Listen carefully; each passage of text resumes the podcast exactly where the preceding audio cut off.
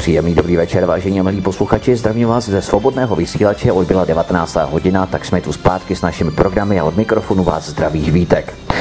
Česku dlouhodobě dochází k systematickému krácení daní a podle kvalifikovaných odhadů tyto daňové podvody dosahují až několika desítek miliard korun. Co s tím? Mnohé vlády se tento stav snažili řešit, nebo spíše předstírali snahu o řešení, která jim trvala bezmála 30 let. Ovšem neúspěšně.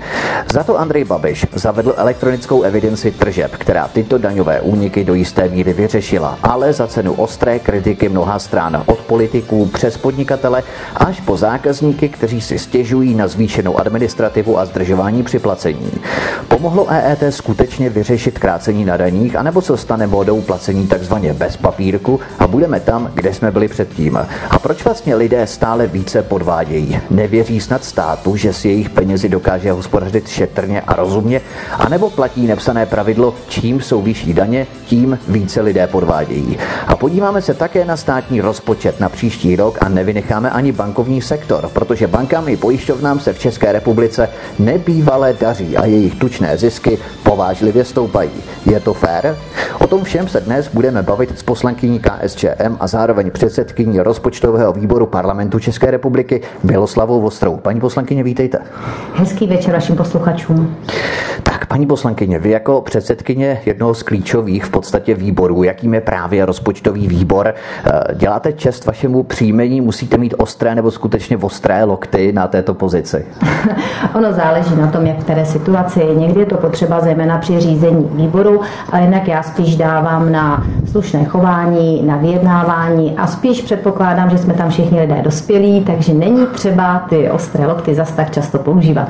To znamená, že poslanci v tomto výboru jsou disciplinovaní, řekněme. Eh, já bych řekla, že tak z 90% určitě a rozhodně musím teda říci, že se snažíme být výborem pragmatickým a té politiky se tam snaží i kolegové, jak si zanášet co nejméně, ale z pravidla, pokud jsou tam sdělovací prostředky, tak samozřejmě se té politice také nevyhneme. To znamená, že si vaší autoritu předsedkyně nemusíte příliš často vynucovat. Přesně tak. Já musím pochválit zatím všechny členky a členy rozpočtového výboru, že se snažíme být výborem věcným a dělným tak uvidíme, jak budete naplňovat obsah vašeho příjmení co do charakteristiky, možná i dnešního rozhovoru. Nicméně, pojďme se zaměřit na EET, které je skloňované ve všech pádech, zvláště v těchto týdnech, kdy vláda vnutí ANO a ČSSD prosadila novelu zákona o elektronické evidenci tržeb s ohledem na další vlnu profesí, které budou muset splňovat EET. Vláda předložila sněmovně novelu o EET v červnu 2018, to znamená přesně před rokem, a první čtení začalo v září a trvalo až do února 2019. 2019. Proč je projednávání této novely zákona trvalo vlastně tak dlouho de facto až doteď? No tak tomu vedlo několik faktorů. Tím prvním určitě bylo, že vládní koalice, to znamená hnutí ANO a ČSSD, upřednostnili takzvaný daňový balíček. Určitě si posluchači vzpomenou, že se projednával daňový balíček, který byl oproštěn, musím to tak říci, o té nejkontroverznější témata, jako je například zrušení superhrubé mzdy, a opravdu věcně byl postaven na uh, aplikaci evropských směrnic. Takže tento daňový balíček už vzhledem k termínům vládní koalice upřednostnila, tudíž tudíž, co se týká EET, tak jak si se stalo z, těch, z této dvojce popelkou a čekalo na další projednání. To je jeden aspekt. A druhý aspekt je, že samozřejmě pravicová opozice se snažila využívat všechny své možnosti, které má v rámci jednacího řádu poslanecké sněmovny a tudíž samozřejmě nespěchala s tím, aby vládní koalice i s naší podporou tento, tento, tuto novelu tohoto zákona prosadila. Takže na rozdíl od rozpočtového výboru, tak ve sněmovně už poslanci příliš jak jaksi disciplinovaní nejsou. Bohužel tak to je. Většinou v poslanecké sněmovně potom převládá to politikum, převládají eh, ty, ty mediální výstupy a občas u některých eh, kolegů napříč politickým spektrem je to zviditelňování, takže tam ten pragmatismus potom trošičku ustupuje. Když hovoříme o rozsáhlých obstrukcích opozice, co myslíte, že bylo jejich předmětem, že tak dlouho prodlužovali to projednávání, když počet hlasů ANO a ČSSD s podporou KSČM je jasný, to je velmi jednoduchá aritmetika, zvláště pro vás v rozpočtovém výboru. Takže bylo to pouze to mediální zviditelňování v rámci výstupu? Já bych byla zcela objektivní, tak musím říct, že pokud opozice nesouhlasí s nějakým návrhem, tak samozřejmě využívá všechny možnosti dané jednacím řádem, jak ten, tu novelu zákona po případě zákon oddálit, po případě změnit, po případě zamítnout. Takže tím, že vlastně ODS, TOP 09, ale i Piráti, KDU, ČSA vlastně odmítali zavedení dalších vln EET, tak z tohoto důvodu samozřejmě zvolili všechny možné jim dostupné prostředky, jak eh, tomuto zabránit, jak toto pozdržet, i když samozřejmě pragmaticky víme, že součet hlasů je dost jasný. Hmm. Myslíte, že opozice se jaksi konstruktivně nevyjadřovala proti EET? Rozhodně si o demo bloku nebudeme dělat žádné iluze, víme, co jsou zač. Ale není ten jejich nesouhlas jakýmsi zásadním postojem pravice, než jen abychom to sváděli pouze na hysterii a snahu se jaksi zviditelnit v médiích? Eh, tak určitě ano. Na druhou stranu je potřeba si uvědomit, čím kolegové vlastně nejvíce argumentovali. Bylo to eh, zátěží administrativní, bylo to, že se to dotkne nejmenších podnikatelů, eh, dále to bylo to, že to nic nepřinese, takže to byly takové tři argumenty, které měli. A když bych to měla já říct ze svého pohledu, tak já jsem si to přeložila podle svého. Já jsem si to přeložila podle svého tím stylem. Ano, tady většina malých živnostníků, většina malých podnikatelů v podstatě podstatě sice je pravda, že jsem tam zkrátí daně, ale nedělejte z toho žádný problém. Takže nám stačí, když tento mechanismus, to EET, je na segment, jako, je, jako jsou restaurace a jako jsou hospody a dál už nám to radši netahejte. Takže hmm. tohle to byl to takový, to jsem si, pře, ano, to jsem hmm. si přeložila já pro sebe. Já zase naopak vycházím z toho, že většina živnostníků, většina drobných podnikatelů jsou lidé poctiví, kteří nemají v úmyslu, nebo respektive úmyslně, že by chtěli krátit daně. Myslím si, že to zavedení evidence tržeb a to elektronické je s otazníkem, protože tam došlo samozřejmě k určitým změnám v rámci projednávání u malých podnikatelů, takže bych řekla, že, že jim to až tak v podstatě nevadí. E, to je jedna záležitost. A druhá záležitost, kvůli které si myslím, e, že bylo dobré, že jsme podpořili, e, podpořili tuto novelu, bylo, že vlastně bychom zůstali někde na půl cesty a první řadě, o co jde, je narovnání podnikatelského prostředí. Přijde mi velmi nespravedlivé, že jedna skupina podnikatelů na ní se EET uplatňuje, když to ostatní segmenty v podstatě tomu přihlížejí. Takže z tohoto pohledu, bez ohledu na to, kolik to přinese, jaký bude výnos, bytě deklarovaný ministerstvem financí, už jenom tento pohled, jakési prevence, jakéhosi sjednocení podnikatelského prostředí, proto si myslím, že bylo potřeba ten zákon podpořit tak, aby prošel a byl schválen. K tomu férovému přístupu s ohledem na jaksi vyváženost toho podnikatelského prostředí, tak aby to platilo skutečně pro všechny se zápětí dostaneme. Nicméně, abych se vás ještě zeptal, v rámci této novely zákona EET bylo předloženo 822 pozměňovacích návrhů, z nich kolem 770 předložila pouze ODS. Co bylo předmětem těch stovky pozměňováků, které většinou ODS vznášela? Tak co se týká ODS, tak eh, tam v podstatě by se dalo rekrutovat, že to byly vlastně oblasti, které měly být vyňaty z platnosti EET. Bylo to vzáno podle jednotlivé klasifikace oborů, činnosti a vlastně jednotlivě bylo navrženo, aby byly vyňaty z možnosti EET. Takže abych to přiblížila trošičku posluchačům, eh, například podnikatelské subjekty v oblasti zdravotních eh, služeb bylo navrženo, aby byly vyňaty z EET. A tady já chci zdůraznit podnikatelské subjekty. To znamená, že to jsou všechny subjekty, které vznikají za účelem vytváření zisku. Ano, zisk ve zdravotnictví je velmi kontroverzní téma a podle mnohých by vznikat vůbec nemělo.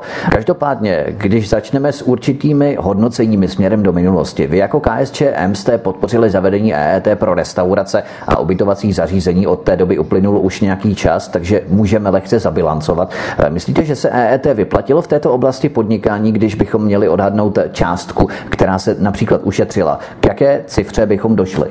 No, samozřejmě eh, jsou výpočty z ministerstva financí. Určitě, eh, když si vzpomeneme, když se vlastně projednávala první vlna EET, tak si asi vzpomeneme na bývalého ministra financí, pana Babiše, jak byl ve sněmovně s tou cedulí, že za 18 miliard, které to přinese, se postaví školy, školky a tak dále.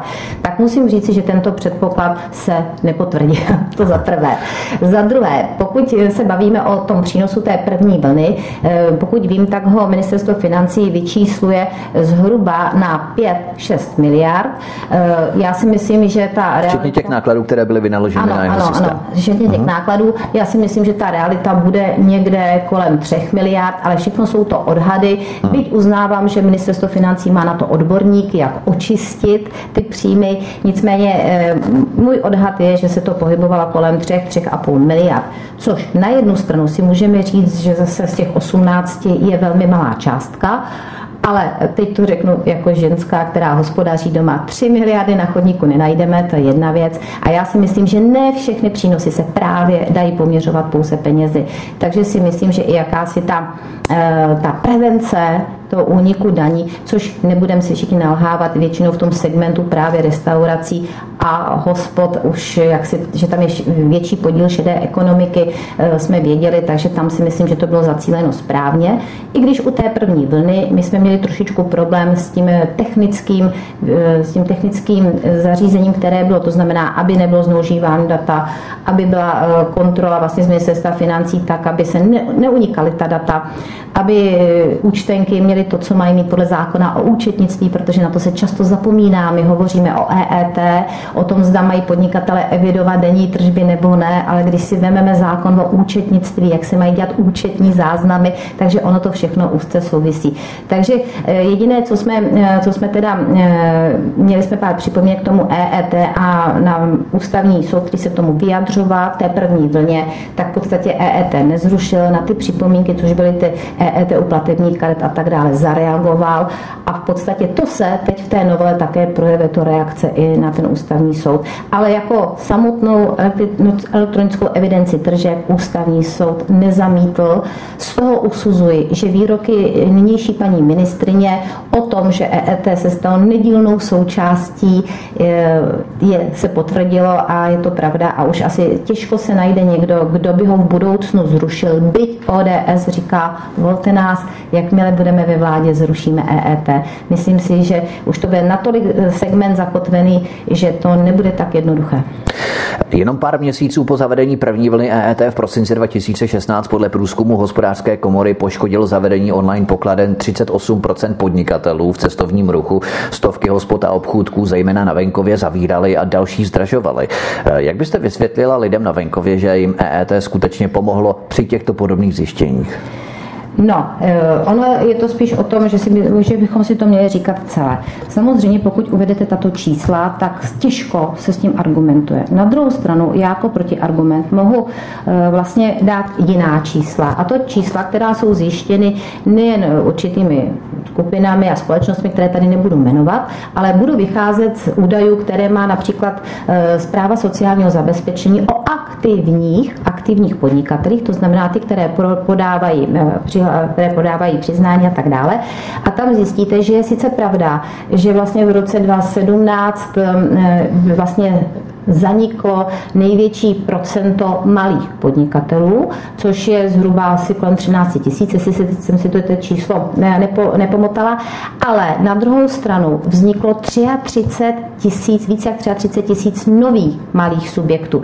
Takže ono to EET samozřejmě u některých mohla být, jak se říká, poslední kapka, ale že by jenom kvůli EET, eh, jak si malí živnostníci, malí podnikatelé, malé restaurace, malé hospody, že by jenom kvůli EET zavírali, tak eh, tomu zase tak zcela nevěřím. Myslím si, že je to spíš souběh několika záležitostí, uh-huh, uh-huh. včetně i třeba cen dodávaných komodit, o tom bych tady mohla povídat, ale to asi teď momentálně není předmětem této části našeho vysílání. Možná předmětem části našeho vysílání by mohla být otázka, zda i vy chodíte do restaurací a jakým způsobem na vás dolehlo EET. Berete si lístečky? Tak já musím říci, že do restaurací chodím, ale nejenom to, dokonce eh, jeden člen nebo členka respektive mé rodiny právě v roce 2017 eh, vlastně začala podnikat, otevřela si malou hospodu na vesnici. Musím říct, že ta, vesni, že ta hospoda má v současné době otevřeno pět dní v týdnu, protože samozřejmě to dělají při svém eh, povolání. Uh-huh. A jednak už platil zákaz kouření, takže tato hospoda vznikala už v této době. Za druhé teda samozřejmě zavedli EET, což museli mít. A nemyslím si, že by to nějakým stylem eh, postihlo, postihlo, když to řeknu lidově, štamgasti nebo lidé, kteří by na to pivo chodili. Takže z této zkušenosti to já vidím jako dobře, ale je pravda, že řada zákazníků ty lístečky si brát nechce. Možná právě ti štangasté, kteří docházejí pravidelně na to pivo, tak se znají s tím číšníkem a s tím majitelem restaurace, no s majitelkou restaurace natolik, že prostě berou pivo bez papírku. No, já bych to takhle neviděla. Já samozřejmě, protože jsem trošičku deformovaná tím, co dělám, tak vždycky přijdu do té restaurace nebo do nějaké hospody, tak se rozhlížím, jak jo, to jako... kolem běží, leží, jak se chovají zákazníci, jak se chovají. si dávají pozor, pacha, přijde, přijde ostrá Já pacha. si nemyslím, že jsem natolik populární, že by mě všude znali. A musím říci, že eh, v řadě těch vesnických hospod, když já říkám řadě, já jsem zase tolik neprošla, ale pár jsem jich prošla a musím říci, že to spíše tak, že oni si spíše vemou pořád ten papírový účet, na kterým to napíše, že měl, pardon, teď si vymyslím, pět piv, hmm. kafe a pak jde do té kasy EET, to klasicky zadá a ten řekne, já už tenhle ten lístek nechci. Takže to není o tom, že by to nezadávali tu tržbu, ale jde prostě jenom o to, že ten zákazník si spokojí s tím, že má dvě čárky a napočítáno, že to je, nevím, 70 korun a nepotřebuje už k tomu a nechce ten lísteček, kde vlastně, aby měl ten doklad, že to v tom EET je. Hmm, taková nenápadná kontrola malíko. Vedle druhé vlny EET v březnu 2017 pro podnikatele ve velko a maloobchodu jste podpořili také aktuální třetí vlnu zavedení EET, která se týká drobných podnikatelů, řemeslníků, advokátů nebo lékařů. Myslíte, že drobní podnikatele, drobní živnostníci jsou právě těmi největšími daňovými podvodníky, na které by se především mělo generální finanční ředitelství zaměřit, že by nemělo primárně kontrolovat účetnictví těch velkých korporací, protože ty mají na svědomí právě ty největší daňové úniky, než právě ti drobní podnikatelé, pro které je EET buď velkou zátěží, anebo pro mnohé přímo likvidačních, ač to může být z mnoha důvodů souběžně jdoucích vedle sebe, nemusí to být pouze, jak jsme si řekli, díky EET. A kontroloři se prostě na nich budou hojit, protože je to pro ně jednodušší, než kontrolovat ty velké korporace.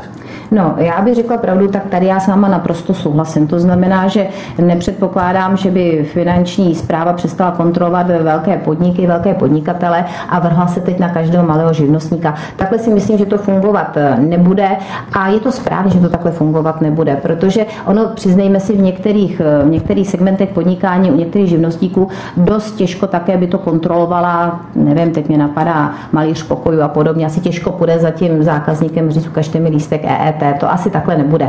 Ale jak už jsem říkala, pro nás je důležité to, aby ty podmínky byly srovnané všude a já už to tady opakuju po druhé, já nevycházím z premise, že tito lidé, kteří se živí vlastní prací, a priori zkracují nějakým stylem daně. Ale tady zase je potřeba ještě říci, že kromě toho narovnání, my jsme samozřejmě věděli, že, že někteří mohou mít eh, trošičku eh, problémy s, s tou elektronickou evidencí a proto si myslím, že je dobře, že eh, došlo ke schválení pozměňovacího návrhu. To znamená, že ti podnikatelé, kteří, teď je tam několik podmínek, zaměstnávají maximálně dva lidi a mají finanční obrat, a tady já to zdůraznuju, finanční obrat, to znamená platby v hotově do výše 600 tisíc obratu za rok, tak vedou pouze evidenci tržeb bez toho elektronické, což si myslím, že jim zjednoduší dost podstatně život. Takže snažili jsme se i těm nejmenším opravdu jak si vyhovět a zbytečně, promiňte mi to slovo, nebuzerovat. Ano, ano, ano, rozumíme. E, to znamená ještě několik otázek před písničkou, co se týče této třetí vlny. Tak e, třeba u lékařů, tak Cyril Mucha, člen pracovní skupiny pro elektronické zdravotnictví společnosti Všeobecného lékařství, se nechal slyšet s tím, že zavedení EET bude mít hlavně dopad na ty starší lékaře, protože než by v ordinacích zaváděli EET, tak raději odejdou do důchodu, čímž dojde k výpadku lékařských služeb v periferních částech České republiky a není vůbec jasné, kdo je nahradí. Je to, myslíte, reálný scénář, nebo jenom bouře ve sklenici vody strašení lidí? Tak já nechci říkat, že se to vůbec nestane. Samozřejmě mohou být individuální případy, kde, kde tady k tomu dojde. Ale víte, já si zase jako kladu otázku sama pro sebe, když si vemu lékař, vysokoškolský vysokoškolsky vzdělaný, většinou ty ordinace teď e-recepty na spadnutí, eh, pracuje s počítačem a vemu si, promiňte mi, eh, hospodského hospodskou, když se vemu třeba, kdybych to byla já, někde na šumavské vesnici a po nich chceme, aby elektronickou evidenci tržeb dělali a tady po vysokoškolsky vzdělaném doktorovi, které mají výpočetní techniku, protože ji budou potřebovat k EET receptům, tak tady dělat úlevy přijde mi to dost neadekvátní. A samozřejmě, jak říkám, i u těch lékařů to může být ta poslední kapka toho, proč třeba odejít do toho důchodu takovou možná filozoficko-politologickou otázku, když se zamyslíme nad tím, proč je v České republice tak běžné krátit daně, podvádět na daních. Myslíte, že je to jaksi mentalitou českého národa Čechů, anebo k tomu mají podnikatele i ti malí e, nějaké objektivní příčiny? Například všechny ty různé kauzy, které denně vidíme,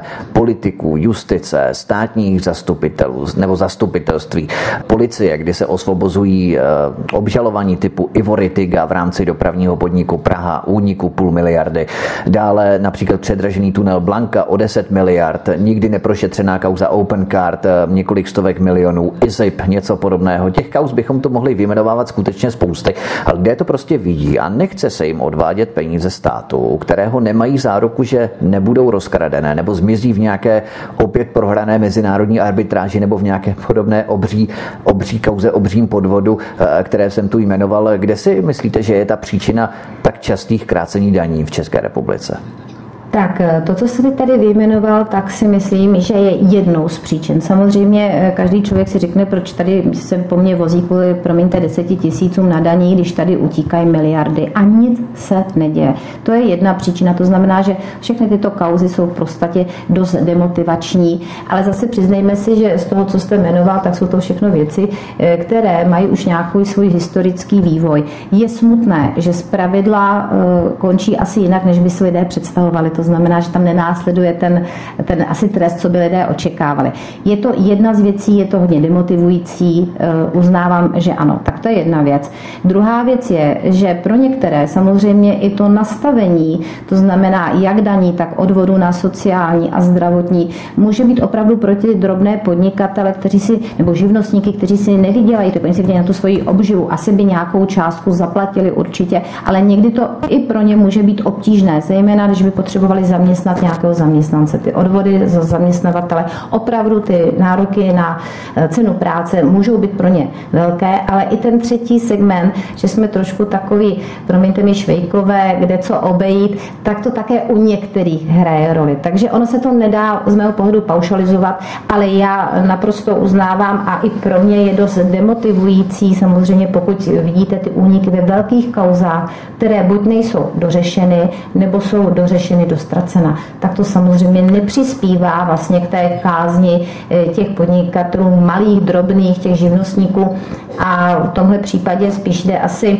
eh, o to, aby pokud dojde k nějakému takovému excesu, co docházeli těmhle těm záležitostem, aby pokud možno když už se to stane, tak aby to bylo opravdu prokázané a aby také potom následoval trest. Jestli se nepletu, tak třeba ve Spojených státech takové krácení daní je federální zločin, což teda si nedokážu u těchto kaus, které jste jmenoval, jako si tak představit, co by se asi odehrávalo s těmito, eh, promiňte, zopakuju, ritigy a podobně ve Spojených státech. Ono je problém, že v rámci těch kaus, co se týče různých chyb, excesů a podvodů, zločinů v rámci privatizace, tak to se začalo odehrávat už od 90. let vys to usnesení, které se nakonec podařilo prosadit KSČM. A to jsme tady právě minulý nebo předminulý týden řešili s eh, vaším poslancem Leo Luzarem eh, tyto záležitosti. Víte, ono eh, záleží i možná na těch službách toho státu, které potom vrací zpět občanovi.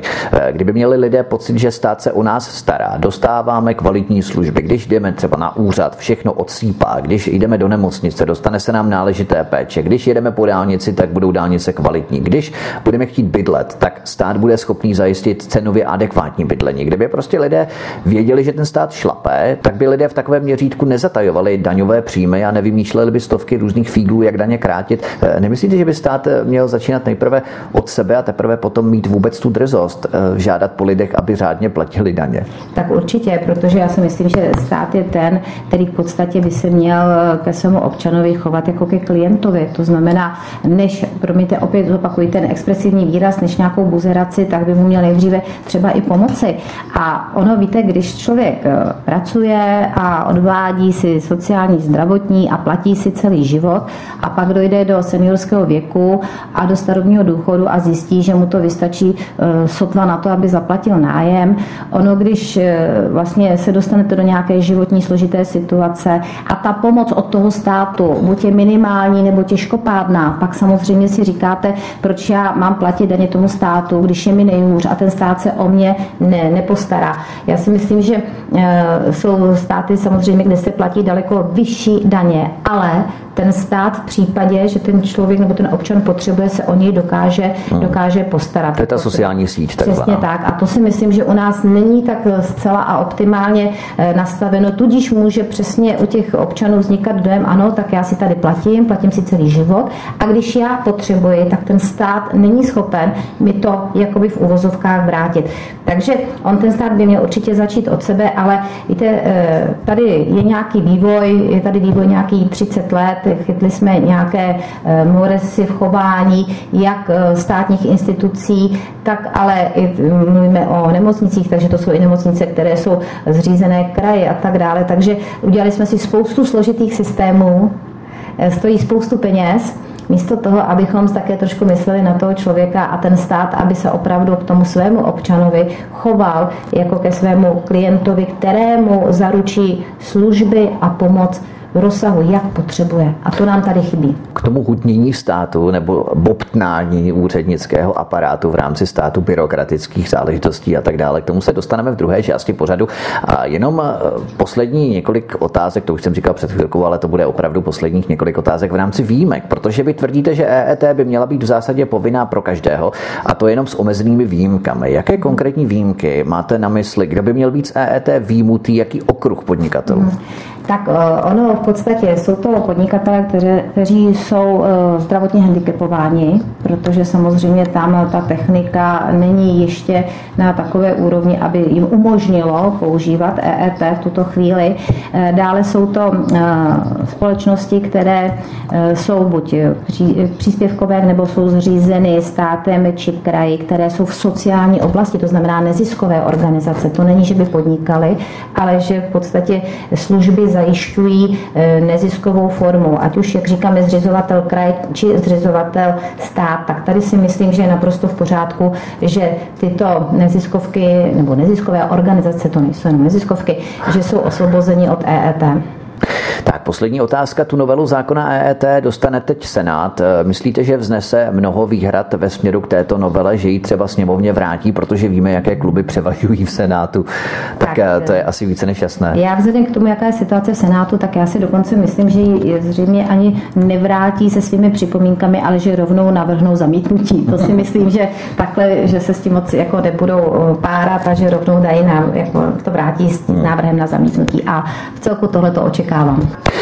Poslankyně KSČM a předsedkyně rozpočtového výboru parlamentu České republiky Miloslava Vostrá je hostkou nebo hostem našeho vysílání na svobodném vysílači. Víte, já už jsem z těch feministické propagandy úplně zblbnutý. Eh, je hostem našeho vysílání na svobodném vysílači. Zdraví vás mikrofonu Vítek a po písničce pokračujeme dále a tentokrát se podíváme na schodek státního rozpočtu. Hezký večer. Poslankyně KSČM a předsedkyně rozpočtového výboru parlamentu České republiky Miloslava Vostrá je hostem u nás na svobodném vysílači od mikrofonu vás zdraví Vítek a protože máme po písničce, pokračujeme v našem rozhovoru dál. Další téma se zdá být poněkud předčasné. Ovšem každý ví, že správný a řádný hospodář už myslí na svůj rozpočet s dostatečným předstihem. Okruh se tedy dotýká státního rozpočtu na rok 2020. To ministerstvo financí Aleny Šilerové z Hnutí Ano plánuje se schodkem stejně jako letos 40 miliard v mínusu. Vy jste se nechala slyšet v české televizi a už nejenom tam, že s tímto nesouhlasíte a chtěla byste schodek o 10 miliard, tedy na 30 miliard snížit. V čem se liší letošní rok od toho minulého, kdy se plánovalo 40 miliard schodek na rok 2019 a v tomto roce se plánuje také 40 miliard na rok 2020 na příští rok.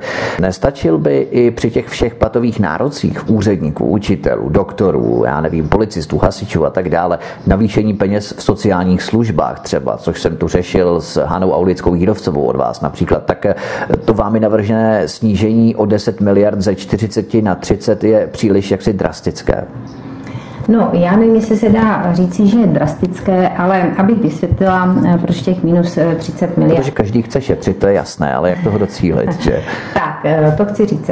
Když se vrátím ještě k tomu rozpočtu na letošní rok, na rok 2019, který byl schválen rozpočet se schodkem minus 40 miliard, tak my jsme několikrát upozorňovali, že ano, že jsme schopni ten schodek akceptovat, protože je řada oblastí, kde v podstatě je potřeba dorovnat finanční prostředky. Takže takže my jsme to nazvali takovým slovíčkem v úzovkách dorovnávacím a musíme si uvědomit, že to byl vlastně první rozpočet nové vlády která vlastně vznikla pod vedením pana premiéra Babiše. Prvně ta vláda dělala rozpočet, to znamená, že ho nezdědila, ale dělala svůj rozpočet, kde byly samozřejmě i priority eh, této koaliční vlády a musím teda říct si popravdě, že tam byly i některé priority z našeho volebního programu. Takže eh, tam jsme to brali jako vyrovnávací, protože ty deficity, zejména ve mzdové oblasti, zejména u navyšování starobních důchodů, byly velmi značné po předchozích vládách a bylo potřeba vlastně srovnat eh, trošičku tu mzdovou hladinu. Takže proto tam jsme akceptovali, víte také, že ten růst mest byl 9% a bylo to docela vysoko. Takže tam jsme mi akceptovali, že když ekonomika roste, že je potřeba ty oblasti, které byly dlouhodobě podfinancované, aby teda k jakému si dorovnání došlo. A proč 30 na rok 2020? No to je z jednoduchého důvodu. Ta ekonomika, byť zpomaluje, tak stále roste tempem průměrným, to znamená nějakých 2,5%. To znamená, že na příjmové straně neustále přibývají miliardy z výběru daní. A teď je samozřejmě otázka, kam je zacílíme. My jsme toho názoru, že samozřejmě je naší povinností tlačit vládu k tomu, aby splnila své programové priority, ať už je to valorizace důchodu, ať už je to navýšení rodičovského příspěvku. Ono je tam víc věcí, samozřejmě je tam vlastně zvýšení eh, finančních prostředků pro obce za výkon zprávy. A tak bych mohla pokračovat. Je tam teda i to navýšení platu učitelů, protože tam eh, cíl této vlády, vlády, kterou my jsme v podstatě pomohli ustanovit, tak ten cíl je, aby v roce 2021 ten průměrný plat učitele dosáhl 45 tisíc. Hmm. K tomu samozřejmě jsou nasměrované časové kroky tak, aby na základě i vývoje ekonomiky jsme tento slib dodrželi. Takže i to se objevuje v tomto rozpočtu. Eh, to další, co jsme vlastně požadovali, tak to je navýšení investic, protože tím, že zpomaluje ekonomika, tak potřebujeme udělat jakýsi polštář, abychom zabránili nějaké ekonomické, prudší ekonomické krizi. Ty cykly ty se moci, abych tak řekla, nedají ošidit. Nicméně lze eh, mít takové to měkké přistání a to se nejlépe dělá nejen s potřebou, která teď táhne vývoj ekonomiky, ale samozřejmě investicema. Takže na rok 2020 jsou jsou navýšeny i prostředky do investic zhruba o 13 miliard, ale s tím, že zhruba polovina, to znamená necelých 7 miliard, je e, vlastně z našich státních peněz. Zbytek je navýšení z fondů Evropské unie. Takže toto všechno, ty priority, jsou v tom rozpočtu vlastně pokryty to, že e, takže nevidím důvod, abychom nemohli se vlastně blížit k vyrovnanému rozpočtu při růstu ekonomiky. A jak v našem volebním programu, tak ve volebním programu e, hnutí ano, e, vlastně máme, že se postupně máme dostat na vyrovnané rozpočty. Takže já si myslím, že to je v souladu s naším volebním programem, dokonce s volebním programem ANO. A nechceme dělat tupé škrty, aby jsme najednou škrtli minus 40 miliard. To určitě nikdo nechce, protože jsme si vědomi těch politických priorit, které máme, jak už jsem je tady vyjmenovala. Takže e, jsme přesvědčeni, že těch minus 30 miliard není zase nic tak drastického a na druhou stranu tím plníme svůj volební program, to znamená v době ekonomického růstu blížit se k vyrovnanému rozpočtu. Předseda KSČM Vojtěch Filip už dříve mluvil o tom, aby schodek státního rozpočtu nepřekročil minus 30 miliard korun také. O jaké kapitoly tedy chcete ten schodek snížit, tak abychom se třeba v polovině příštího roku nedočkali opět přetahované politiků o peníze v sociálních službách například? No tak určitě na sociální služby rozhodně sahat nebudeme, víte, ale já si myslím, že eh, tady záleží, já to teda jen trošku nastíním, protože my ta hlavní jednání ohledně státního rozpočtu na rok 2020 budeme mít eh, během letních měsící, měsíců s ministerstvem financí. Ale ono nejde o to eh, brát ty peníze bezúčelně jenom proto, že potřebujeme někde seškrtat nebo chceme někdy seškrtat, ale ono je třeba vyhodnotit si jednotlivé kapitoly státního rozpočtu, jak efektivně jsou v těchto kapitolách finanční prostředky využívány. Například, jak jsou zadávány státní zakázky, nejsou předražené, Tady je otazník, ale asi bych si dovedla odpovědět některé zakázky, že ano. Jak jsou, jak jsou ošetřeny, nebo jak, jak se vlastně přichází třeba například k IT službám. Víme, ano, jaké nehorázné různé, různé externí firmy. Jasně. Ale na druhou stranu tady i zmíním jedno téma, které je ožehavé a já vím, že teď všechny, všichni neziskovky spozorní. Je také otázka efektivního využívání finančních prostředků neziskových organizací. A teď, abych to vysvětlila. Já jsem samozřejmě přesvědčena, že 99% malých neziskových organizací naprosto plní svůj účel. Je potřeba si vážit jejich práce, zejména v oblasti, jako jsou sociální, zdravotní, životní prostředí a tak dále. Ale ať je to, jak je to, vyskytovaly se v minulosti, nechali jsme si ten přehled udělat a je to potřeba to projít a podívat se na to. Existovaly bohužel i takové neziskové eh, organizace, které vznikly, eh, vyčerpaly nějaké peníze z dotačních titulů a druhý rok skončily. Takže je potřeba se i podívat právě na to efektivní využití v tomto segmentu neziskových organizací, aby ty peníze, když už tam byly nasměřovány, opravdu tam, kam bychom je rádi viděli. A ono těch věcí je celá řada, samozřejmě samozřejmě nejen ale na té úsporné části. Já si myslím, že je potřeba se i podívat na eh, predikce, které, na kterých ten rozpočet stojí, protože eh, například co se týká výše inflace, která eh, ten rozpočet je postaven na myslím 1,6, hmm. což mě přijde silně podhodnocené, protože i vlastně Česká národní banka se pohybuje u cílené inflace v rozmezí kolem 2%. To znamená, když si uvědomíme, jaká je inflace na odvod daní spotřebních a tak dále, ale taky předpoklad, že tam eh, dojde i k možnosti navýšení příjmu, aniž by v podstatě eh, se tam dělaly nějaké, já nevím co, změny daní, sazby a podobně. I když i s tím samozřejmě eh, legislativa počítá. Mně napadá zrovna jedna taková aktuální záležitost, kterou sněmovna prosadila přes veto Senátu, Národní agentura pro sport, která má převzít od ministerstva školství sportovní agendu, včetně dotací. A už teď se o ní hovoří jako o černé díře na peníze v rozsahu 6 miliard. Dříve tu bylo cirka, nevím, 25 úředníků, kteří zajišťovali tu dotační agendu na sport v ministerstvu školství. Dalo by se třeba tady ušetřit více sportu, méně byrokracie ve sportu. Hlasovali jste pro tohle jako komunisté? Když tady chcete šetřit? No, já musím říct, že vy jste mi zahnal docela do úzkých, protože vím, že řada mých kolegů vznik této agentury podpořila a to z toho důvodu, že v tom viděli lepší přístup malých klubů a eh, jaksi sportovních na, na obcích, vlastně lepší přístup k dotacím, k penězům na sport, zejména na sport s malými dětmi, eh, zejména na takovéto všeobecné sportovní aktivity. Takže eh, toto podpořili. Já se musím přiznat, že protože jsem ten ten počtář, který jako když vidí eh, nová agentura, nový úřad, teď tam vidím ano, těch ano. zaměstnanců. Těch vzniklo už několik od roku 2013, tak, asi já nevím, 6 nebo 7 nových. Vždycky jenom jakoby bobtnají a ono se začíná u, dejme tomu 60 zaměstnanců a najednou už tam máte navýšená systémová místa a nejdřív nepotřebujeme vlastní budovu a najednou už se schání budova. Víte, tak já po těchto zkušenostech musím říci, že já jsem teda vznik této agentury ehm, nepodpořila. Teď že jste měli jako sportovci volnou ruku v tom rozhodování, ano, ano. Ano, jsme měli opravdu volné Aha. hlasování a je pravda, že já jsem signalizovala svým kolegům, že nemohu právě z těch principů, o kterých tady hovořím, eh, jak si vznik nové agentury podpořit, což jsem teda také udělala. Takže říkám, zahnal jste mě do úzkých, ale musím říct, že většina mých kolegů v poslaneckém klubu podpořila vznik nové agentury. Ano, ale vy máte docela čistý štít a to se mi líbí, že předseda nezavelí a všichni musí hlasovat tak, jak řekl ten předseda. Eh, protože toto asi není jeden z těch klíčových zákonů, na kterém se shodnete v rámci dodržování určitých koaličních eh, programových bodů, které jste si stanovili v rámci eh, jaksi podpory této vlády ČSSD a hnutí ano.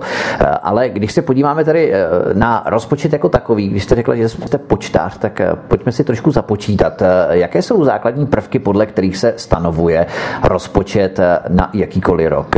Každému je jasné, že tu máme položky dát a má dáti, to znamená příjem versus cenzus vydání, to je takový ten základ, ale podle ministerstva financí by výdaje státu měly v příštím roce činit 1,594 bilionů korun a příjmy 1,554 bilionů korun. Plánovaný schodek by tak byl stejný jako letos, inflace by měla být 1,6%, co jsme tu zmínili, byť prognozy ČNB jsou kolem 2%, a růst ekonomiky 2,6, 2,526. S čím vším se musí počítat, kdybychom si měli udělat takovou krátkou exkurzi do kuchyně, ve které se míchají ty ingredience státního rozpočtu, tak s čím vším se musí počítat? S těmito základními údaji, nebo to jsou jenom takové základní proměny, kterými to teprve začíná všechno? No, toto jsou základní proměny, kterými to všechno začíná. Samozřejmě součástí toho rozpočtu jsou různé věci, jako například dluhová služba, kde zase eh, se musíte koukat, jak je kurz koruny, jak se mění, nemění, jaké jsou predikce u vývoje eh, exportu, jak je to v zahraničí s inflací a tak dále, protože samozřejmě těch faktorů je celá řada. My si musíme uvědomit, že jsme ekonomikou malou, otevřenou, závislí na zahraniční, zejména na, na Německu, takže samozřejmě se ostře sleduje vývoj a predikce eh, sousedního Německa. To je jedna věc, tak tam je to celá řada prostě těch faktorů, které, které se zmiňují. A pak je tu ještě eh, jedna věc, která občas zazní v médiích, ale nejsem si jistá, že pro běžného občana je to něco, čím by si chtěl zatěžovat hlavu, pardon, že to takto řeknu.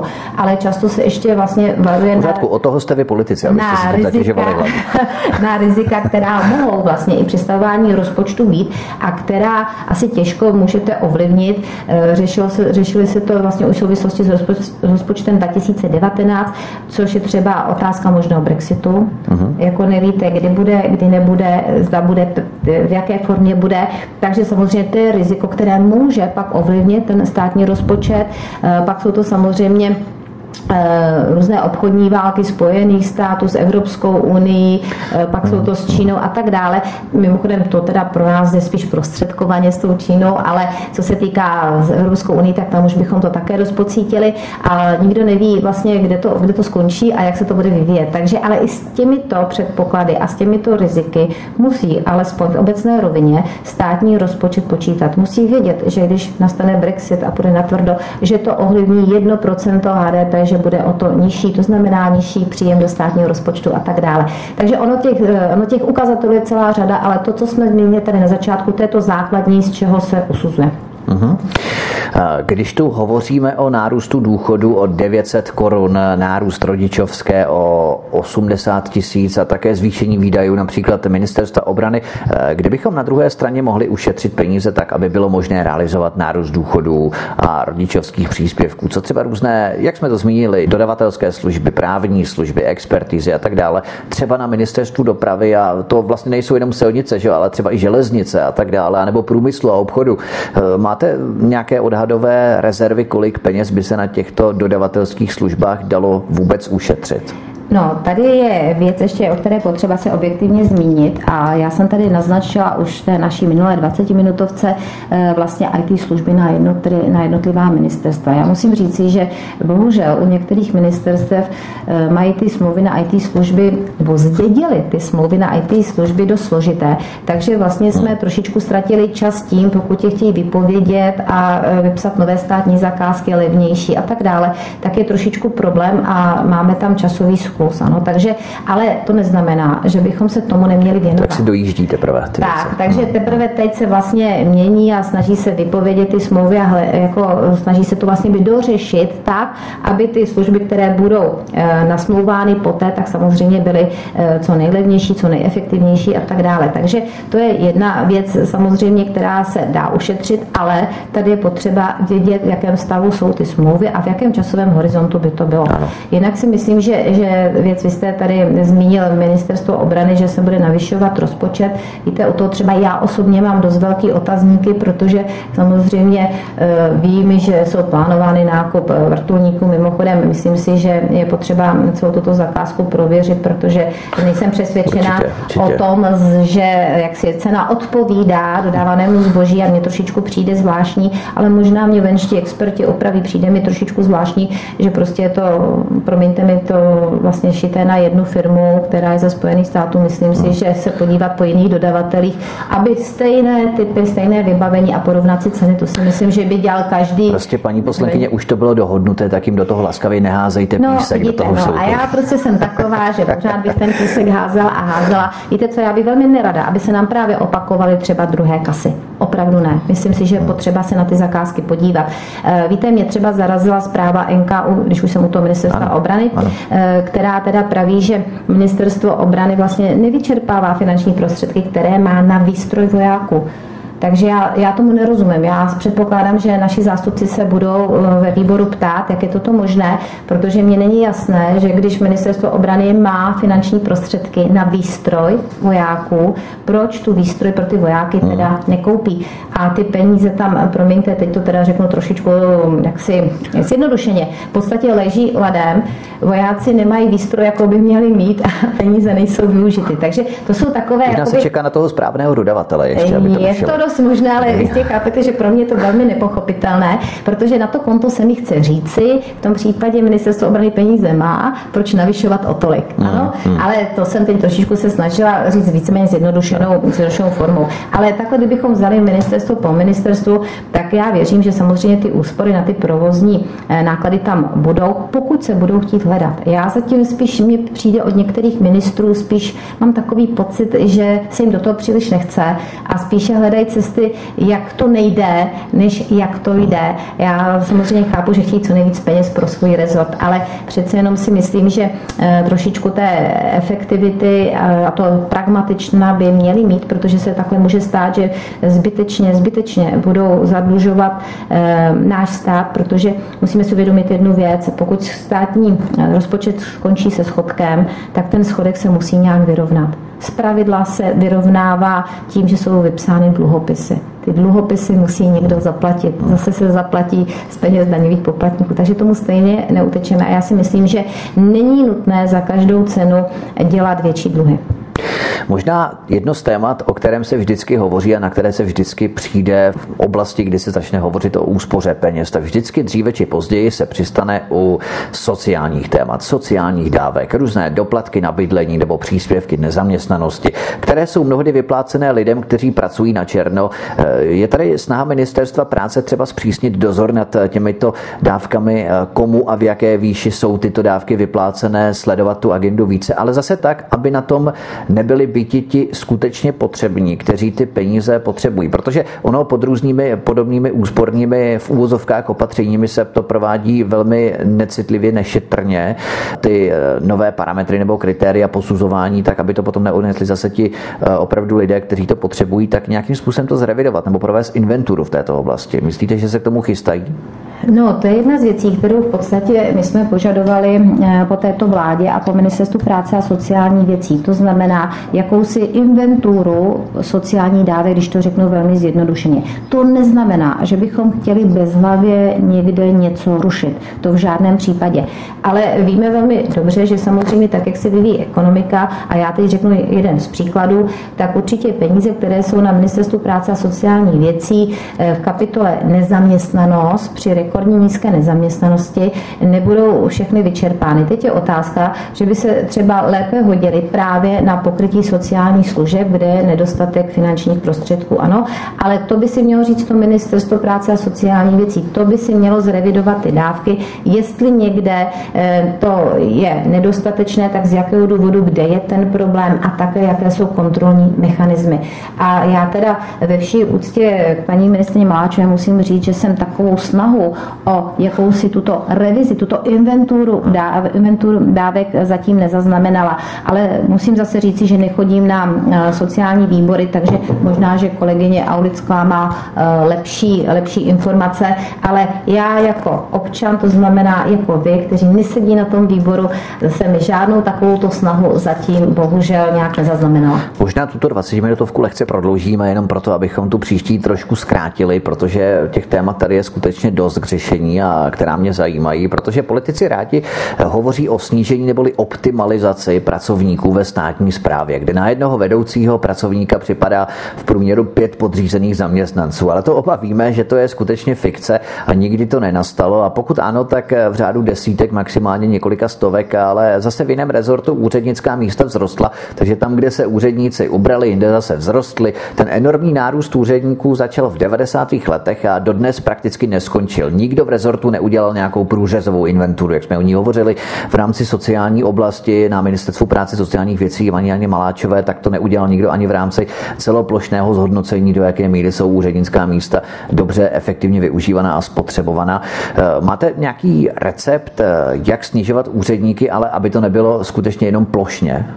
Tak eh, já bych tady měla říci, že my jsme zásadně proti plošnému seškrtávání a já vysvětlím proč. Ne proto, že bychom souhlasili s nějakým enormním nárůstem úředníků a teď se prosím nebavíme o učitelích, nebavíme se o vojácích, policistech, zdravotnicích a tak dále. Bavíme se opravdu o úřednicích. A to z jednoho prostého důvodu. Ona tak samozřejmě v průběhu let, a ty úředníci nám narůstají v průběhu celých těch 30 let, tak eh, musíme vzít v potaz, že se mění různé agendy. Oni se různě přesouvají, někde se rozšířují, někde se naopak zužují. A já bych očekávala, že eh, každý příslušný ministr eh, si jaksi udělá takovou svoji inventuru za prvé agendy, kterou musí nutně pokrýt a kterou teda má ve vínku. Ale to není jenom o ministerstvech, to je v podstatě i o organizacích, které ministerstvo, které ministerstvo zřizuje to jsou různé agentury, takže je potřeba si opravdu sednout a říct, ano, tento rozsah činnosti musíme zajistit a potřebujeme k tomu tato místa. Ano? A této systemizace míst. Ale samozřejmě by to měli udělat s tím, že si neudělají takový toho strička, jako že a tady si přimázneme pět lidí a tady pět lidí a tady pět lidí. Oni jsou neobsazení, ale my si na to vyinkasujeme peníze na platy a pak těm lidem přidáme. To si myslím, že takhle by to rozhodně fungovat nemělo, ale v minulosti to tak fungovalo. Proto teď v podstatě je tlak z ministerstva financí a já tady musím říci, že s tím naprosto souhlasím. Na to v podstatě e, podívat se na rušení těchto volných volných míst. To znamená, že oni jsou tabulkově, ale nejsou obsazeni zaměstnanci a nejsou obsazeni několik let. To není o tom, že teď by tam půl roku nikdo nebyl, ale oni jsou, nejsou obsazeni třeba dva, tři roky. Přesto si nárokují ve mzdových prostředcích na to místo peníze. Takže proto, proto vlastně paní ministrině přijde, přišla s tím, že chce snižovat vlastně počet takto neobsazených míst, a polovinu vlastně těch peněz těch na ty osobní náklady, polovinu peněz vrátí tomu příslušnému ministerstvu tak, aby mohl motivovat zaměstnance třeba k lepším a vyšším výkonům. A to půlka zůstane ve státním rozpočtu. Takže toto si myslím, že ten, s tímto postupem já teda eh, naprosto souhlasím, protože opravdu eh, samozřejmě eh, s každým tím rezortem dochází k jednání, protože máte rezorty nebo máte kapitoly, kde opravdu eh, máte třeba neobsazená dvě, tři místa, ale může se stát, že to je tím, že někdo odejde na mateřskou a podobně. Takže zase pokud eh, to je půl roku, tak eh, a teď je tam viděna, že někdo se přijme nebo že se vrátí z mateřský, tak samozřejmě nesmysl tohle místo rušit. Ale pokud jsou to opravdu ta místa, která jsou dlouhodobě neobsazená, tak si myslím, že je nejvyšší čas a podle mě už je možná i trochu pozdě, že už se to mělo udělat dříve. Ta první snaha vlastně byla souvisela s rozpočtem na na rok 2019 omezit tato místa. A musím říct, že to byl velký, velký boj z každého toho ministerstva.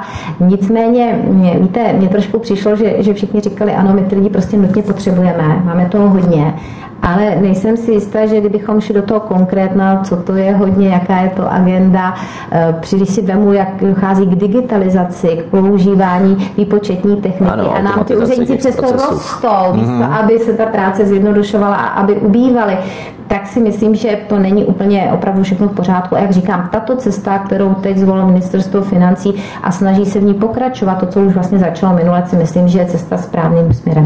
Totiž ministerstvo financí nastavilo redukci počtu počtu pracovníků ve státní správě čísle 1053, což značí pokles o 10% v centrálních úřadech, 5% v organizačních složkách státu a o 3% v příspěvkových organizacích státu. Myslíte, že tento vzorec má šanci na úspěch a prolomení toho neustálého navyšování úřednických míst každý no, rok? Eh, já bych ráda řekla, že ano, mně tohle to přijde samozřejmě schůdnější, než aby to bylo plošné škrtání. Eh, na druhou stranu, tak jak znám eh, paní ministrně, tak určitě s každým tím úřadem bude jednat a jestli to bude eh, v centru o 10% nebo o 9,5%, tak asi až takovou roli hrát nebude.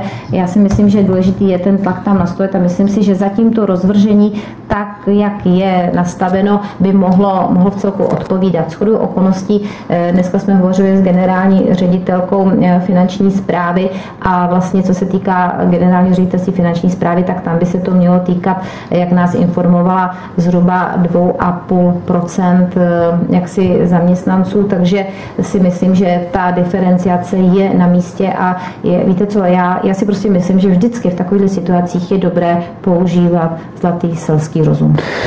Kolik přinese do státní kasy zdanění církevních restitucí? Taková zajímavá otázka, na co možná někdo příliš nepomýšlí, což byla iniciativa právě KSČM. Pokud hovoříme vůbec o tom, že co si jako církevní restituce vůbec prošlo velmi těsnou většinou, na to si vzpomínáme někdy v tom roce 2013. Teď stojíme před další hrází prolomení Benešových dekretů, vys Rod Valderode, Lichtensteinové, Salomonové a tak dále, k čemuž, a to kvituji velmi s pochvalou, se KSČM jako jediná strana výrazně a kriticky postavila. Ale abychom se vrátili ke zdanění církevních restitucí, kolik peněz by to mohlo ne přinést, ale spíše bych řekl zachránit zpátky do státní pokladny?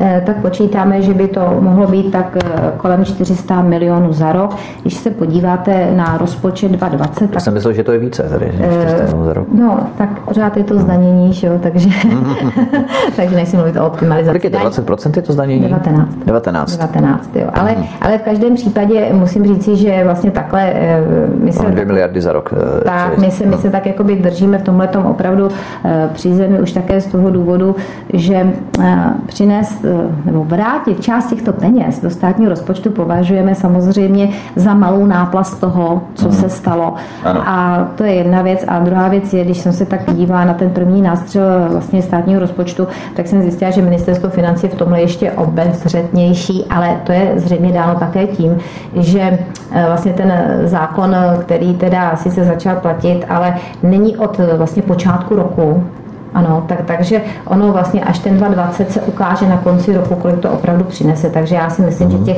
400 milionů, když by to přineslo, jak říkám, na chodníku je nenajdeme a dají se použít na daleko prospěšnější akce. Tak v rámci zdanění církevních restitucí se budeme modlit, aby toho bylo skutečně co nejvíce. my komunisti.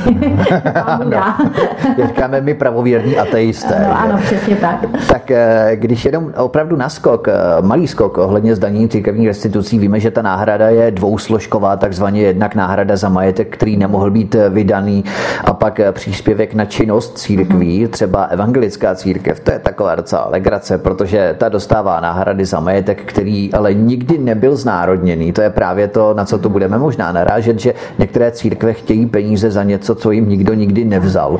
Eh, není to tak trochu legrace, sice s pachem kadidla, ale není to tak trochu no, tak eh, Já musím legrace. říct, že my jsme se u toho příliš nenasmáli a no, já to je vlastně myslím, jedna z věcí, na kterou jsme upozorňovali.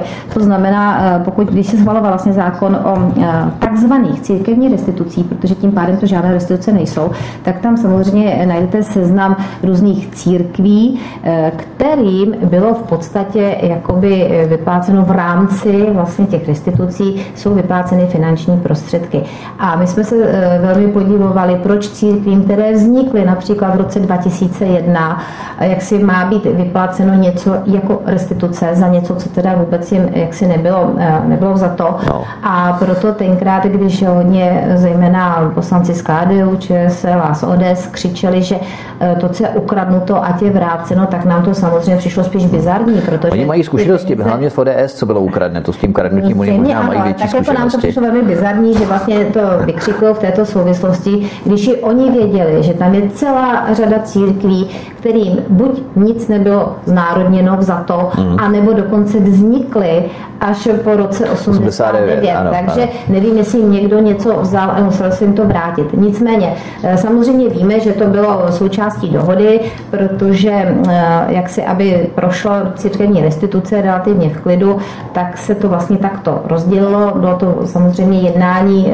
mezi zástupci církví církví a vládou, ten tlak tam byl velký. Já si myslím, že daleko, daleko asi transparentnější, než bych s tím teda souhlasila, abychom si rozuměli.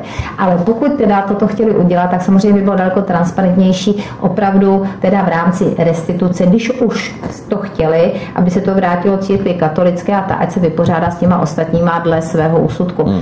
Ale neříkám, že bych s tím teda souhlasila, to jenom říkám kdyby. No. Ale to, že to udělali ještě takovýmto způsobem, to znamená, že se zavázal stát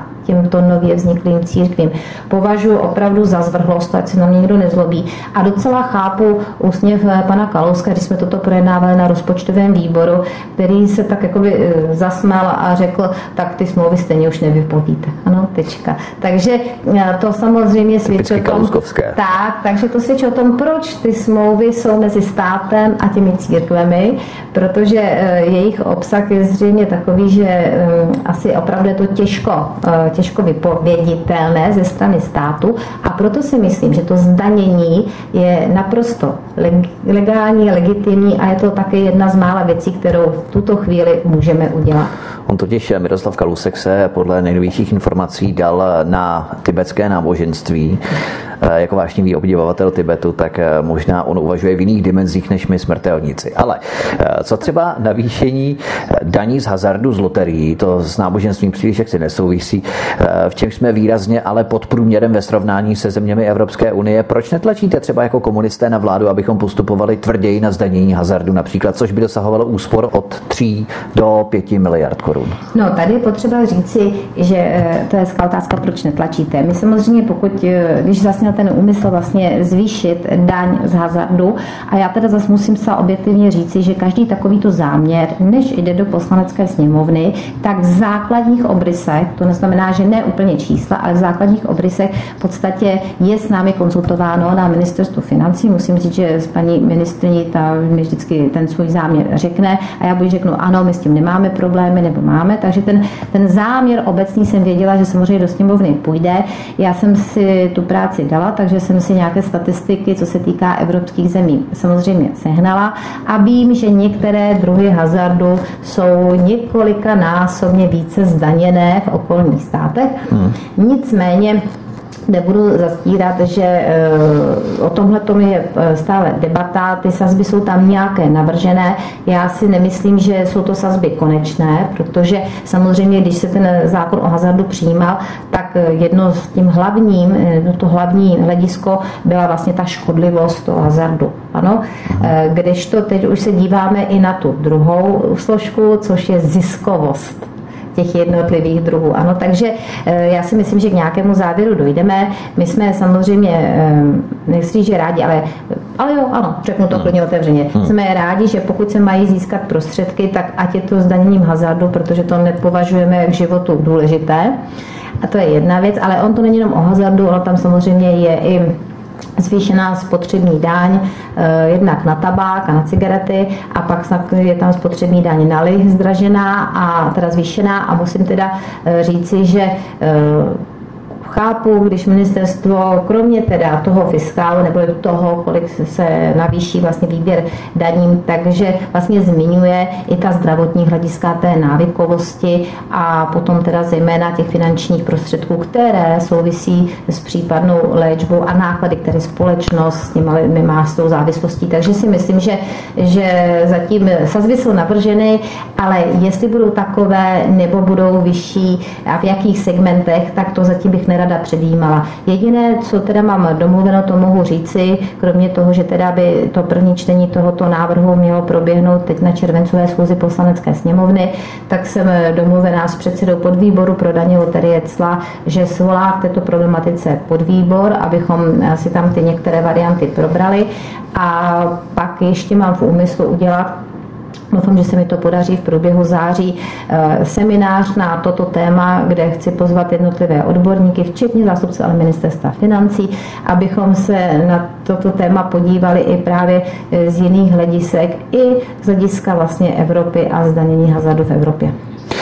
Eh, ještě poslední otázka na skok k tomu rozpočtu. Víte, mně připadá, že vždycky, když se hovoří o rozpočtu, tak eh, mám obavy, zda i sami politici vás tím teď nemyslím, že jste těžká váha v rámci rozpočtu, ale všeobecně politici při debatách o rozpočtu a schodcích vždycky nahodí nějakou tu miliardu. Někdo jiný ideálně z opozice začne ječet. Vy nešetříte, my chceme o 10-20 miliard méně, aby bylo na horší časy ušetřeno. A zase naopak, když koalice navrhne relativně nízký schod, schodek, tak opozice začne znovu ječet. Vy neinvestujete, nepodporujete vědu, inovace, podnikání, tak je to zase málo. Takže když je vyšší schodek, je to špatně, vláda nešetří, a když je zase nižší schodek, je to taky špatně, vláda neinvestuje. Takže to není ani tak o zodpovědnosti, ale tak o politikaření. Nebo když byste měla namíchat ten koktejl státního rozpočtu, v jakém poměru tu jsou zastoupené ingredience odpovědnost a politikaření? Jak se vám to jeví? No, eh, to, co jste tady popsal teď, tak já bych řekla, že to jsou klasické věci eh, při eh, v politice při projednávání státního rozpočtu a ta opozice prostě ano, Jednou si to zdá málo, jednou se to zdá hodně. Na druhou stranu je potřeba si uvědomit, že ne vždy ta opozice eh, jak si hledá ta pragmatická řešení, zpravidla navrhuje ta řešení nejjednodušší. A to z jednoho prostého důvodu, protože ví, že většinou vládní, vládní koalice zabrání tomu, aby ty jejich nápady prošly. Takže oni pak moc pragmaticky v tom nepostupují a prostě střílejí ta čísla jenom tak, aby prostě si no, na tom no. udělali populistické body. A jinak, co se týká toho státního rozpočtu zda by měl být více o té politice, více o té, dejme tomu, mm, o té odpovědnosti, o tom pragmatismu, eh, tak já si myslím, že je potřeba si uvědomit, že státní rozpočet je vlastně nejdůležitější politicko-hospodářská norma. To znamená, že on není čistě ekonomický, protože se tam projevují samozřejmě i, i ta politická zadání, ty priority té vlády. Proto to není vždycky jenom o ekonomice, ale i o tom, co ta vláda vláda vlastně má v politickém programu akce prosadit. A vypovídá no a, to o stabilitě té země pro podnikatele. Určitě to je jedna věc a tak si myslím, že e, z mého pohledu by ideální bylo, eh, kdyby samozřejmě ta odpovědnost co eh, vlastně měla ten větší díl a nejlépe by bylo, kdyby se shodovala i s tou politikou, ale tak to bohužel není. Ale ta odpovědnost to není jenom odpovědnost k tomu jednomu roku toho rozpočtu. Musíme si uvědomit, že ty zásahy, které tam děláme, zejména do takzvaných mandatorních výdajů, se nám budou projevovat i v těch letech následujících.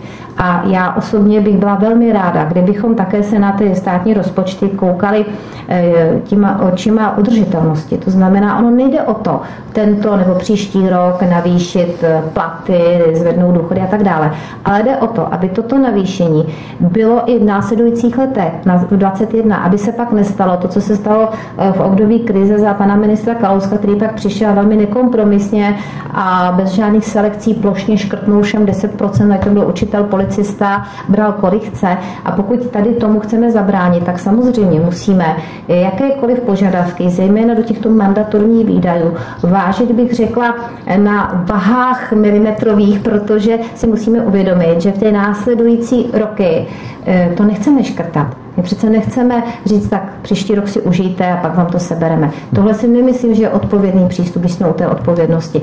Takže tady já jsem spíš eh, zastánce toho, možná ne tak rychlým tempem ty nárůsty, ale tak, abychom věděli, že pokud se opravdu nestane nic mimořádného, což se může stát ve světové ekonomice, tak aby tyto příjmy ty lidé měli v podstatě ano, zaručeny i do budoucna. A to si myslím, že je hodně důležité, protože víte, a tím možná tady skončíme, nevím, ale hmm. víte, je to jako tak, si představte, když opravdu navýšíte plat eh, člověku mladému v produktivním věku, ten člověk si dosáhne na hypotéku, vezme si hypotéku a vy mu za dva roky řeknete, je nám líto, už nemáme peníze, takže ti tadyhle šmahem ruky škrtneme tu výplatu, ale on musí tu hypotéku splácet. A já bych velmi nerada, abychom eh, prostě má nějaká očekávání, aby hrozně nerada, aby jsme takto postupovali. Já si prostě opravdu myslím, že ta odpovědnost, ta kontinuita, ta myšlenka na to, že to musí být udržitelné i pro ty roky následující, ta by asi nás měla provázet bez ohledu, jestli jsme pravicoví nebo levicoví, protože pokud nám jde o ty občany, aby měli aspoň nějakou eh, jistotu vývoje, tak si nějakou stabilitu, tak si myslím, že Toto je hodně důležitý pohled. To jsou takoví ti řidiči, šoféři, kteří po přejetí křižovatky tak hodně rychle zrychlují, akcelerují a potom zase hodně zpomalují, jezdí takzvaně skokově, musí prudce brzdit, než když jedou plynulé tím autem, tak v podstatě stíhají ten řetěz semaforu jeden za druhým a v podstatě tak to bychom mohli postupovat i v rámci toho rozpočtu, nikoli skokově, ale jak si plynule trošku to je velmi více. Hezké přirovnání. Poslankyně KSČM a předsedkyně rozpočtového výboru parlamentu České republiky Miloslava Vostrá je naším hostem u nás na svobodném vysílači. My si dáme písničku a potom se v pětiminutovce opravdu velmi krátce, protože jsme teď přetáhli na zhruba 30 minut tu naší 20 minutovku tradiční. Podíváme na banky a tím budeme už definitivně končit vzhledem k času. Paní poslankyně, hezký večer od mikrofonu a zdraví vítek. Poslankyně KSČM a předsedkyně rozpočtového výboru parlamentu České republiky Miloslava Vostrá je hostem u nás na svobodném vysílači od mikrofonu a zdraví vítek. My vás vítáme v naší třetí části, v třetím vstupu našeho pořadu. A v minulém vstupu jsme se bavili o státním rozpočtu a další téma s tímto tak trochu možná souvisí, protože bankám a spořitelnám, a máme jich v České republice skutečně požehnaně 51, se u nás nebývale dobře daří. To jsme moc rádi a moc jim to přejeme, protože tyto banky a spořitelny jsou v naprosté většině v majetku zahraničních vlastníků a čisté zisky jim stouply meziročně o 128 milionů korun na 18,34 miliard. Zisk z finanční a provozní činnosti bank stoupl meziročně o 2,65 miliard na 47,8 miliard a úrokové výnosy se zvýšily o 13,1 miliardy na 53,6 miliard korun. Tak to jsme všichni moc rádi, máme velkou radost, jak nám banky kvetou, kinou, tloustnou a naše srdce i peněženky plesají. Jenomže z toho my vůbec nic nemáme. Úroky u půjček a hypoték se zvyšují, ale uspoření se snižují. Nenasytní bankéři nás odírají, kde se dá. Já si pamatuju, že jenom před několika lety byly úroky u spořících fondů poštovní spořitelny, například 0,9%, eh, skoro téměř 1%, sice nic moc, ale ze 100 tisíc máte přece jenom nějakých 9 tisíc za rok. Zatímco dnes už je to 0,1%, jedna setina procenta, jedna desetina procenta, pardon. Eh, komu tento stav, paní poslankyně, vyhovuje? Lidem, občanům v České republice nebo bankám? No tak samozřejmě už z těch čísel je patrné, že bankám v tomto sektoru samozřejmě je velká přidaná hodnota v tom, že, že prostě za, promiňte mi, já to řeknu, málo úsilí bank mají velké zisky a berou to samozřejmě na svých klientech, na, na svých službách. A já myslím, že řada z nás slyšela, když banky v těch reklamách říkají, a tady ta služba je bez poplatku, ale samozřejmě, když se podíváme, tak vidíte, že v nějakém jiném zase odvětví si to zase vezmou. Takže určitě bankám. Bavíme-li se o tom, kolik vlastně banky odvádějí daní, tak já musím říci, že Není to opravdu mnoho. Eh, myslím, že ty dvě miliardy, které odvádějí, by mohly být větší. To, co třeba mě v tuto chvíli ale přijde trošku daleko víc zarážející, je, že co se týká vlastně daňové morálky, například pojišťoven, o to jsme se také bavili, a teď tam právě dochází vlastně návrh z ministerstva financí, eh, zdanit vlastně část vytváření rezervních fondů. A já hned vysvětlím proč, protože asi běžnému občanovi to nic moc neřekne, ale každá samozřejmě ta pojišťovna vytváří rezervní fondy, musí ze zákona, ale e, není nikde omezeno, kde tyto fondy končí, takže si velmi často optimalizují základ daně. Takže si myslím, že je potřeba alespoň říct a dát nějaký parametr a tady odsud už se to bude danit.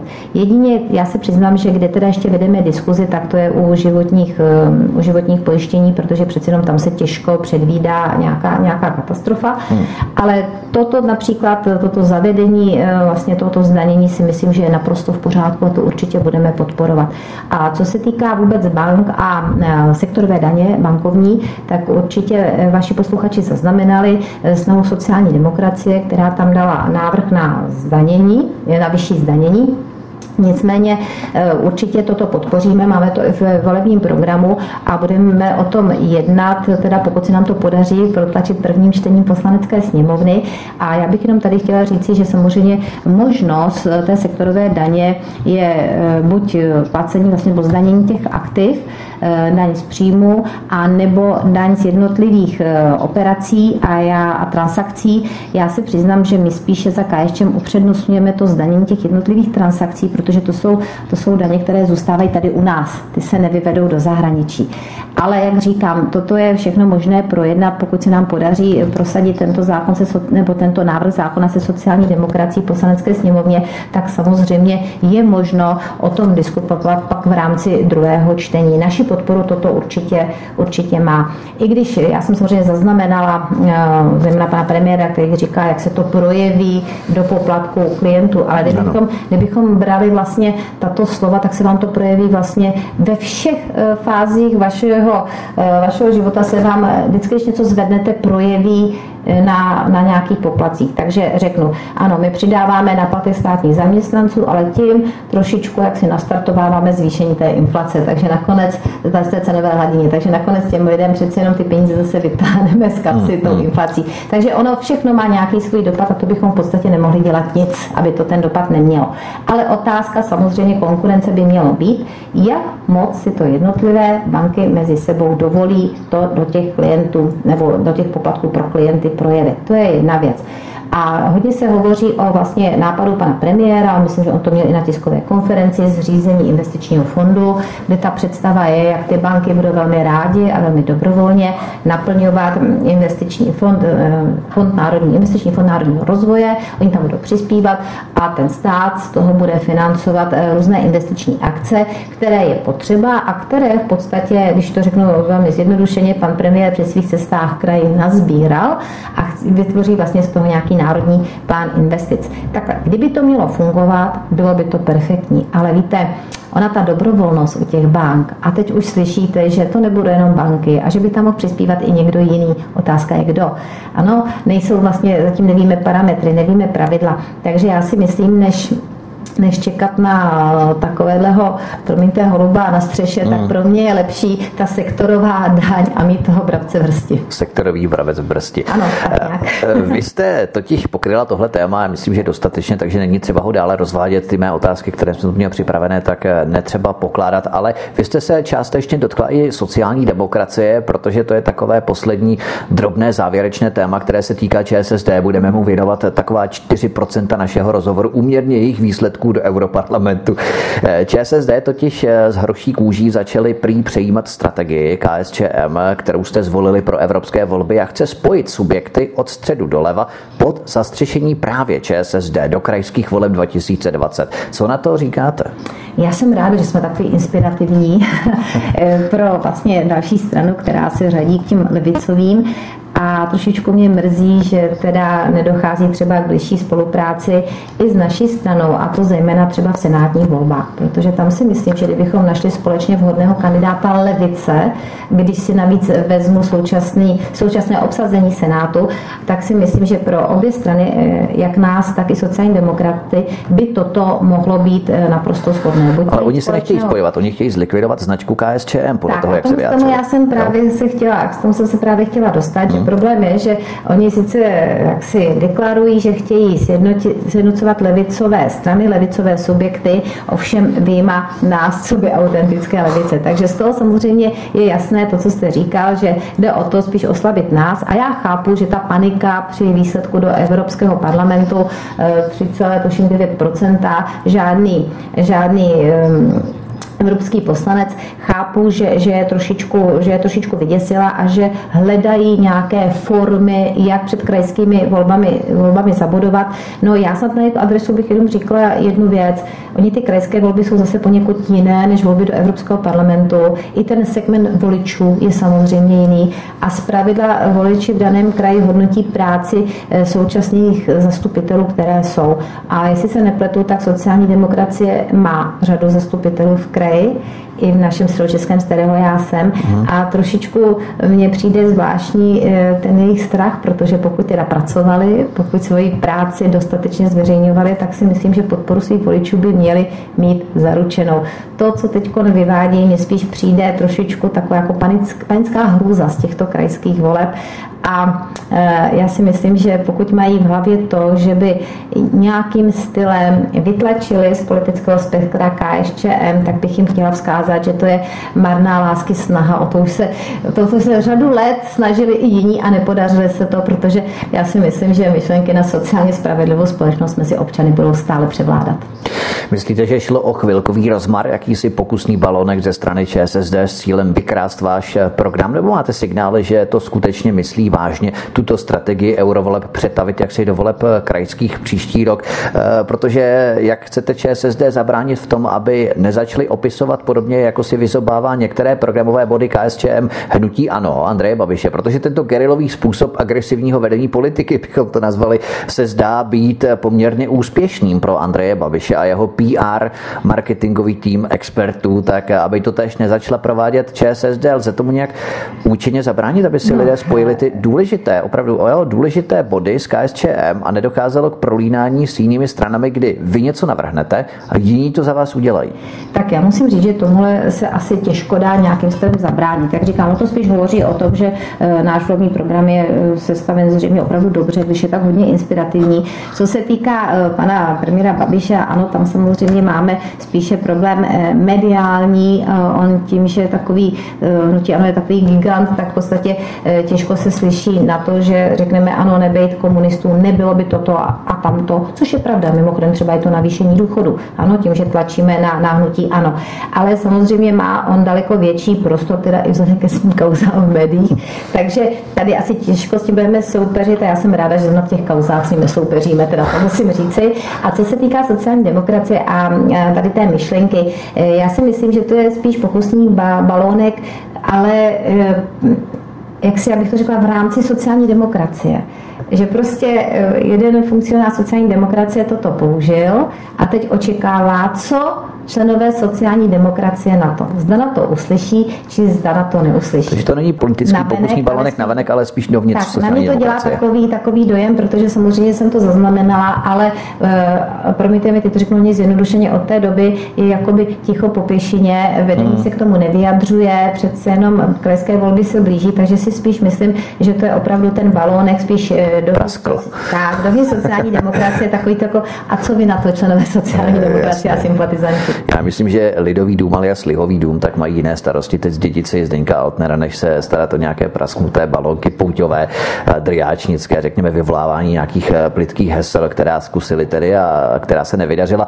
Eh, takže vy myslíte, že ČSSD nemá ten potenciál prosadit některé programové prvky bodů KSČM a marketingově to prodat jako své návrhy? Nezačínáte možná tak trochu litovat, to je úplně poslední otázka, vaší podpory ANO a ČSSD, kdy hnutí ANO už aktivně opisuje vaše body, zejména u sociální politiky, sociální oblasti a ČSSD se k tomu chystá, to člověka přece jenom dost eh, jaksi nepříliš pozitivně naladí. Taky pravda, že samozřejmě je to vždycky otázka k zamyšlení pro nás, ale víte, my přece stojíme ještě před jiným rozhodnutím. My stojíme před tím, zda se, eh, promiňte ten výraz, naštveme, že od nás opisují a hrdě a zásadově, teď to přeženu, bouchneme dveřma a řekneme, tak vládo, ne, ty prodáváš naše věci a tak dále.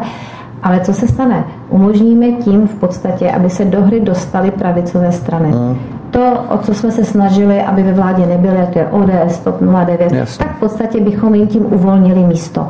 Takže u nás to rozhodování není tak eh, zcela jednoduché, protože kromě našeho programu, který samozřejmě chceme aspoň v tom základu prosadit a jsme rádi, že můžeme ho prosadit, tak samozřejmě musíme to brát i z druhé strany, to znamená říkat si vždycky dobře, a co bude poté následovat. Chceme, aby se nám vrátili pravicové strany do vlády? Já odpovídám, nechceme. Takže i z tohoto hlediska musíme vlastně trošičku na tu politiku koukat, že vždycky ta nejjednodušší řešení nebývají vždy nejlepší a nevedou vždy k cíli.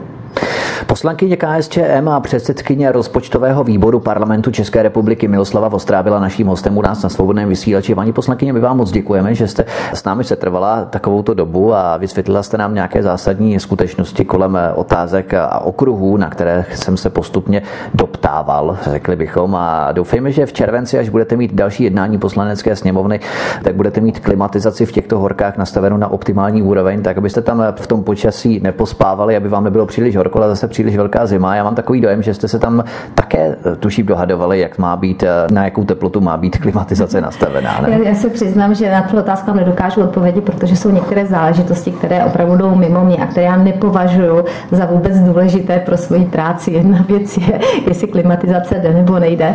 A druhá věc je taky velmi často, kolik stojí kde jaké jídlo a podobně. Já se přiznám, že já to moc nesleduji tyto debaty, protože si myslím, že to pouze odvádí pozornost od toho, co by poslanecká sněmovna, potažmo poslanci měli dělat. Tak samozřejmě, ale ten komfort to potom taky se odráží v počtu poslanců, kteří tam skutečně sedí. Pokud já, je jim skutečně mám, horko, tak jsou já v kanceláři. Mám vážné, já mám vážné obavy, že to až taková úplně přímá úměra není, není. protože si myslím, že co se týká kanceláří, tak ani ty, jestli se nepletu, nejsou nějak klimatizované, ty klasicky poslanecké, takže ne, akorát teď, kde se teda jedná, takže si myslím, že asi úplně tím to nebude, ale chápu, že někteří kolegové za prvé tam špatně sedí, to je teda pravda, tam ten komfort a to sezení není, hmm. ale za druhé je pravda, že pokud něco slyšíte po desáté, po patnácté, po dvacáté a už víte, co který poslanec bude říkat, ano. tak ono se to potom jako dost těžko poslouchá i po, po třicáté. Takže i, i takové věci se tam prostě dějí. Tak možná ty peníze, které se ušetří na rezortech, tak byste mohli investovat třeba i do klimatizací v kancelářích.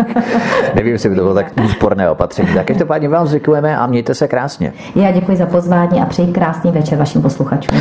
Tento i ostatní pořady si můžete stáhnout, milí posluchači, nejenom na našem rozhlasovém archivu na svobodný pomlčka vysílač.cz, ale můžete se vypravit i na náš YouTubeový kanál youtube.com lomeno c lomeno svobodný vysílač archiv a tady můžete najít tento pořad, který samozřejmě můžete i následně sdílet na sociální sítě. Tyto informace jsou velmi důležité pro to, aby více a více lidí znalo myšlenky a vysvětlení KSČM v plném rozsahu, bez jakéhosi zkreslení a skákání do řeči. Takže my budeme rádi, když naše pořady budete tady sdílet a budeme samozřejmě rádi, když zůstanete s námi a budete nás poslouchat dále. Zdraví vás vítek na svobodné vysílači, přeju příjemný, ničím nerušený poslech dalších pořadů a těším se s vámi příště opět naslyšenou. Hezký večer.